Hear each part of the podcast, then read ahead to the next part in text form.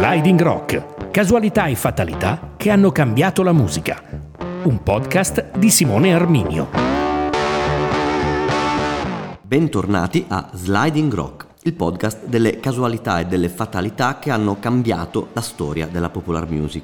Nella puntata precedente, che trovate disponibile in lista come tutte le altre, abbiamo raccontato di Buddy Holly, Richie Valens, The Big Booper e del giorno in cui morì la musica. Era il 3 febbraio del 1959 e il destino di questi tre musicisti si annodò indissolubilmente nella tragedia.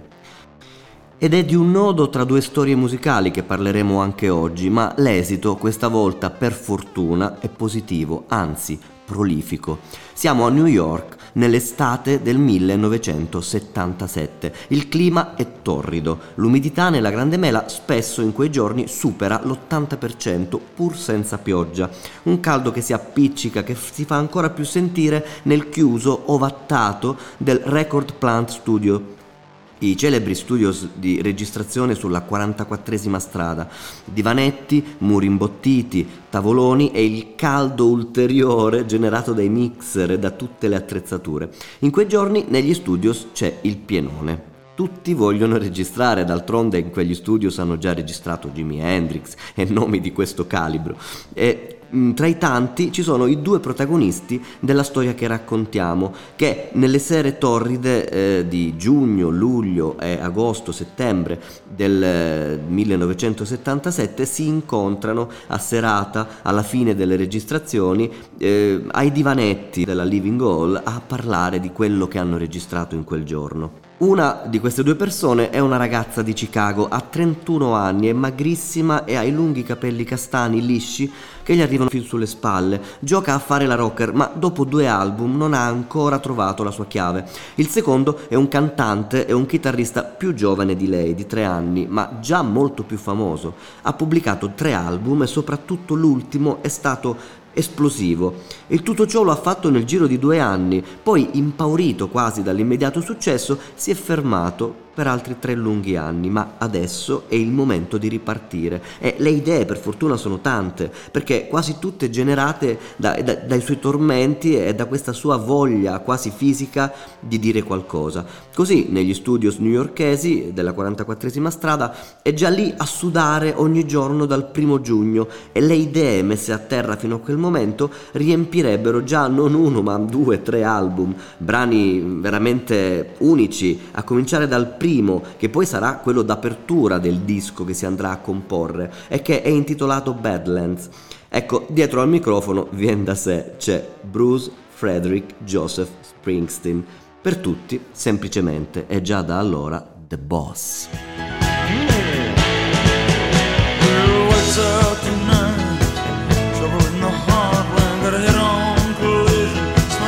Con una carica tutta springsteeniana, Badland è il brano d'apertura di quello che dopo mesi e mesi di lavorazione ai Robert Plant Studios sarebbe poi diventato Darkness on the Edge of Town, il quarto e tra i più celebri dischi del boss. Un album che a dispetto dei lunghissimi tempi di registrazione, ben sei mesi di gestazione, da ottobre del 77 fino a marzo del 78, è stato in realtà vissuto e concepito giorno per giorno da Springsteen e dalla sua band quasi come un flusso di coscienza, con giornate spese in studio dal mattino fino a sera a suonare di getto e di continuo. Basti pensare che arrivati a New York con lo scheletro di una mezza dozzina di canzoni, non di più, alla chiusura delle registrazioni a marzo del 78 i brani del disco erano diventati addirittura 70, di cui 52 già registrati e finiti. Quindi insomma bisognò trovare una, una, sintesi e fu spietata, considerato che alcuni di quei brani ad oggi non hanno ancora mai visto la luce. Insomma se ne salvarono soltanto 10, 5 per lato, 10 pietre miliari per la carriera di Bruce Springsteen, a cominciare dalla title track.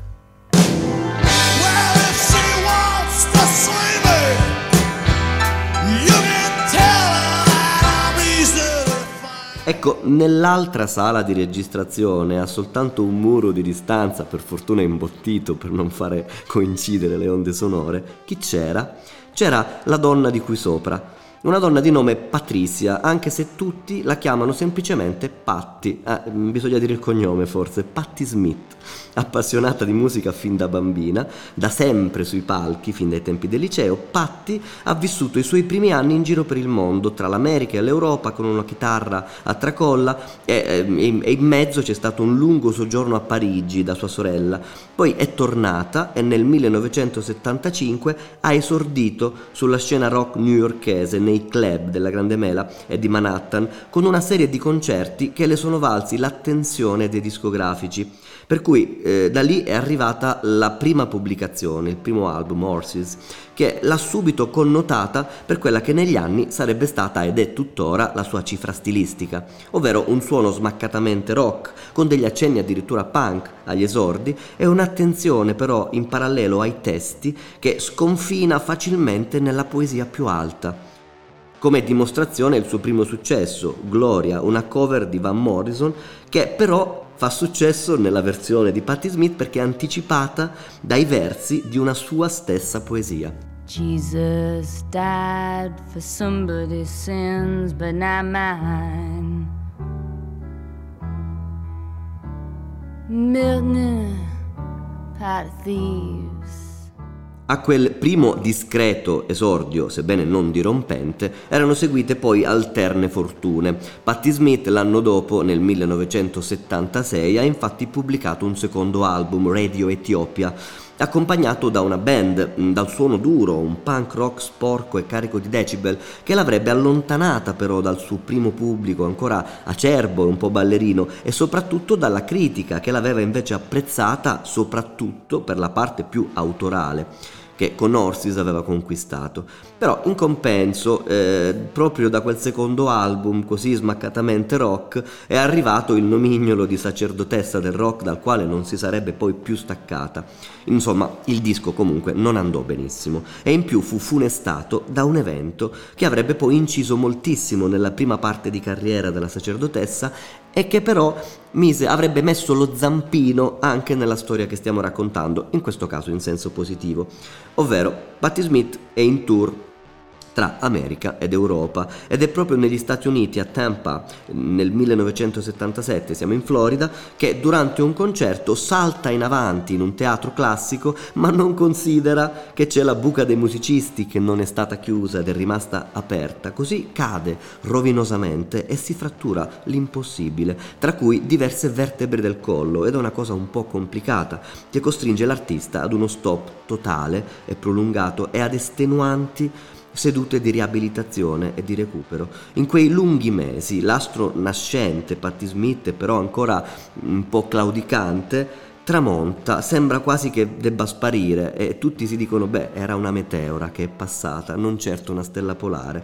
ma a, a un certo punto in qualche modo da lì bisogna pur risorgere.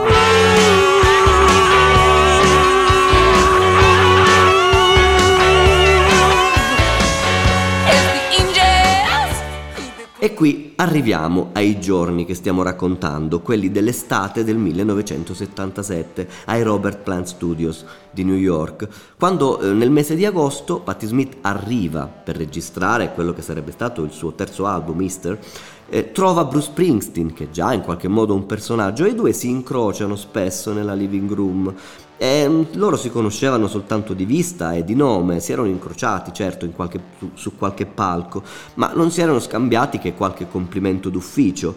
C'è da dire però che i due avevano deciso fin da subito in quei giorni del Robert Plant Studios di starsi tutto sommato simpatici. Patti ammirava molto quel ragazzo che, benché più giovane di lui, era stato in grado di bruciare così velocemente le tappe del successo, e Bruce al contempo provava una naturale simpatia, mista forse a tenerezza, nei confronti di quella donna così tenace nonostante tutte le botte già prese. I due, in ogni caso, non è che si calcolassero poi molto in quei giorni, entrambi erano presissimi dalla realizzazione dei loro album il primo, appunto, Easter per Patti Smith, che doveva, sarebbe dovuto essere in qualche modo il riscatto e con tutto ciò che ne, che ne consegue da un punto di vista anche del, dell'impegno e delle paure nel, nel registrarlo. E invece nel, nel caso di di Bruce Springsteen, si tratta di un quarto album che deve superare il successo mondiale di Born to Run con brani nati da subito immortali e fra tutti quello che ha dato il nome al disco e con uno spolvero di riconoscibilità immediata del suo autore che da quel momento in poi sarebbe stata una sentenza per tutto ciò che sarebbe stato in futuro. Eh, e il brano è questo qua.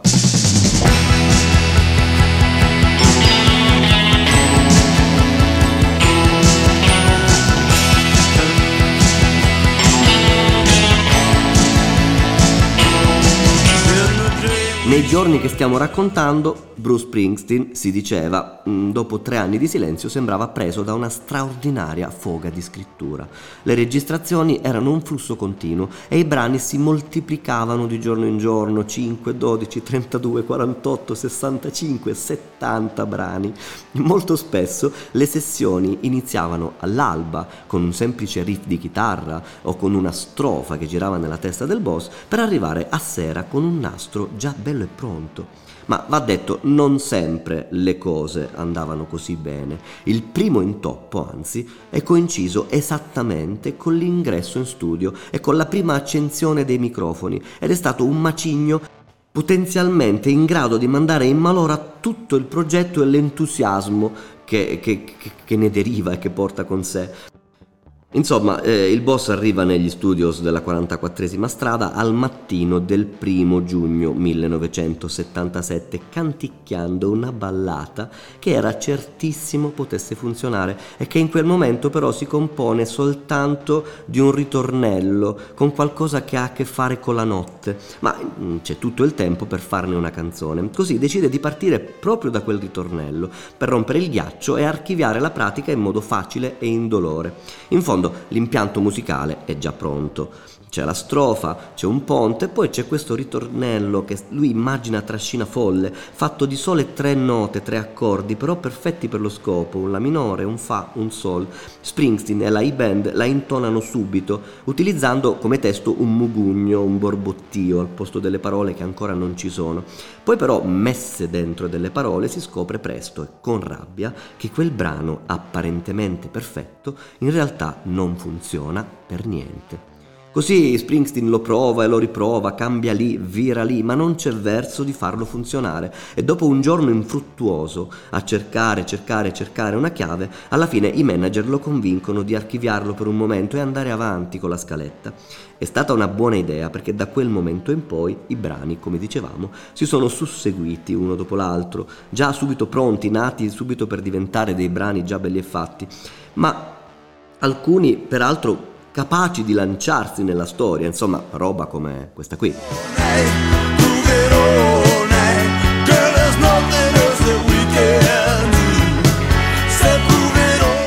Così Passano i giorni, continuano le registrazioni, ma quella ballata iniziale, quel ritornello che parla della notte, non esce dalla testa di Bruce Springsteen ed è un dramma, una pena, un incubo che riparte ogni notte al termine delle sessioni in albergo e che ritorna la mattina perché qualcosa bisogna pur tentare, quella canzone deve poter funzionare. Così il boss ci prova, ci riprova, cerca la chiave nel corso dei giorni, mentre gli altri brani per fortuna si affastellano. C'è sempre un momento della giornata in cui dice ragazzi proviamo la ballata, ho un'idea che forse può finalmente farla funzionare e le prova tutte. Ogni sera cambia l'attacco, cambia le strofe, modifica il testo, l'intonazione, l'arrangiamento. A un certo punto si convince che più che una ballata rock, quel brano debba rassomigliare a qualcosa quasi di latino e così inizia a inserire degli elementi messicani, insomma, fa un, dei gran pasticci.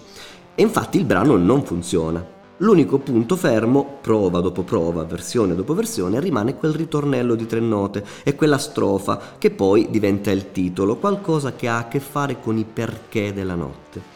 Insomma, l'ultima versione del brano, arrivata dopo quasi un centinaio di tentativi, viene messa su nastro alla fine di una travagliata giornata di studio e siamo già al 27 settembre, siamo partiti il primo giugno con questa canzone.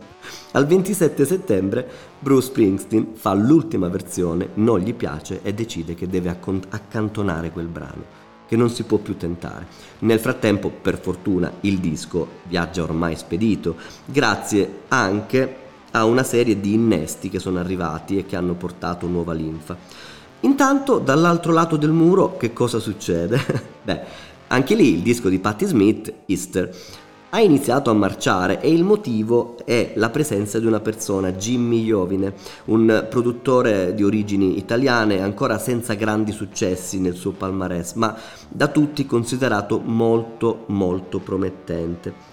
Iovine ha infilato qualche primo risultato, eh, nel senso il, il disco sta cominciando a funzionare, però è consapevole che per rilanciare la carriera della sacerdotessa del rock, dopo le critiche, dopo la caduta, dopo il lungo stop, ci sia bisogno di una scossa bella forte.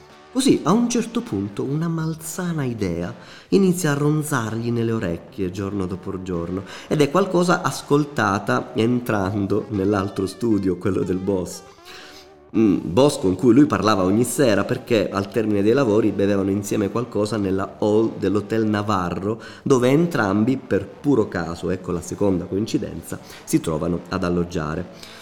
Qualcosa in quest'idea malsana che ha ovviamente a che fare con quella ballata lasciata a metà, quel brano bello e maledetto.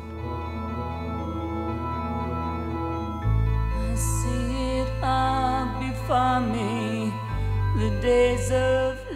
Ok, insomma, il disco è pronto, è tutto sommato ben fatto. E Patti Smith è abbastanza soddisfatta, però manca qualcosa, manca il colpaccio. E Jimmy Iovine a un certo punto decide che o la va o la spacca, decide di tentare così una sera, parlando davanti a un whisky con Springsteen, comincia a introdurgli l'argomento. Ma sai quella ballata che ti ossessiona? Io ho un'idea valida, ce l'avrei. Springsteen lo ascolta perché si fida molto di quella persona che ha imparato a conoscere e lo lascia parlare e lui continua. Guarda, si tratta di dare uno smalto un po' più rock, ma al contempo un testo più poetico a questo brano. Ma c'è un però, e cioè che mh, mm, tutti questi ingredienti ce li metterebbe Patti Smith e a quel punto la canzone, sai, dovrebbe cantarla lei. Il boss lo ascolta serio. Lui non si sarebbe mai separato da quel brano e lo ha detto tante volte negli anni. Aveva intuito tutte le potenzialità della canzone e il motivo per cui ancora dopo quattro mesi non si decide a mollarlo è che lui vuole provare a farlo nascere. Però intanto il tempo passa e, e, e il disco deve uscire e, e quella canzone non funziona. Quindi mm, Bruce Springsteen ci pensa tutta la notte e il giorno dopo riflette che in fondo Patti Smith gli sta simpatica eh, e che, che, che, in fondo quel brano lui non l'avrebbe mai finito, non sicuramente in quella fase della vita. Così al mattino incontra a colazione il produttore di Patti Smith e gli dice caro Jimmy, io ci ho pensato, dico che a me quel brano piace da morire, però non mi viene. Perciò io ti dico che ci provi, Patti. Se riesce a risolverlo, allora può tenerlo. Se non ci riesce, me lo terrò io. E consegna al produttore un nastro con l'ultima registrazione del brano, a dimostrazione che la cosa si può fare. Allora, ok, ok, ok, quelli che seguono sono giorni febbrili nello studio di Patti Smith, perché con questo nastro in mano eh, la rocker lo ascolta, lo riascolta e con la sua band inizia a lavorare ad un arrangiamento che possa rimettere in moto la materia viva springsteeniana, cambia il testo, lo rende al femminile, elimina quell'aria latina, leggera e spensierata che era stata messa dal boss e aggiunge invece tutta la pesantezza dei suoi tormenti e la sua fame di punk rock e poi registra tutto con la sua band e, quando, e quando il brano è pronto lo presenta titubante a Bruce Springsteen che lo ascolta, si commuove e dice ok, ci sei riuscita, è tuo. La canzone manterrà il titolo originale di quel ritornello scritto dal boss di getto il primo giugno all'arrivo negli studios e diventa ovviamente il singolo di Easter, il disco eh, più famoso nella storia della, della, carriera di Patti Smith. Prima di tutto però ci manca un ultimo passaggio, cioè arriva un, il momento di una prova del fuoco che è la prima esecuzione dal vivo di questa canzone. Siamo al 30 dicembre del 1977. Entrambi i dischi, quello di Springsteen e quello di Patti Smith, sono pronti a uscire e questa canzone mh, mm, si decide che può affrontare il pubblico la sera del 31 compleanno della sacerdotessa del rock in un concerto in qualche modo particolare perché è il Country Bluegrass and Blues che è il locale dove qualche anno prima Patti Smith si esibiva tutte le sere e dove i discografici hanno l'hanno notata e scoperta. Per cui fa un concerto pieno del suo pubblico di affezionati e sul finale del concerto c'è una sorpresa che fa letteralmente impazzire le persone in sala perché da dietro le quinte a un certo punto spunta The Boss, Bruce Springsteen, che imbraccia la chitarra, si mette al fianco di Patti Smith e inizia a suonare la canzone che Patti canta e che da quel momento, da quel preciso momento in poi diventa un successo di fama internazionale, un brano unico, epico, nato per puro caso soltanto da due studi di registrazione che sono casualmente posti uno di fianco all'altro. È nato anche dall'intraprendenza di un produttore che a un certo punto, una sera, in una hall d'albergo eh, di un albergo newyorkese, semplicemente, oh, ci prova e ci riesce. Un brano inserito quindi a buon diritto dal 1978 in poi e tuttora tra i brani del rock più belli di sempre. Un brano, eh beh, basta parlarne, ascoltiamolo almeno per un pezzettino e godiamoci questo bellissimo frutto del caso. Ah, a proposito, la canzone si chiama Because the Night.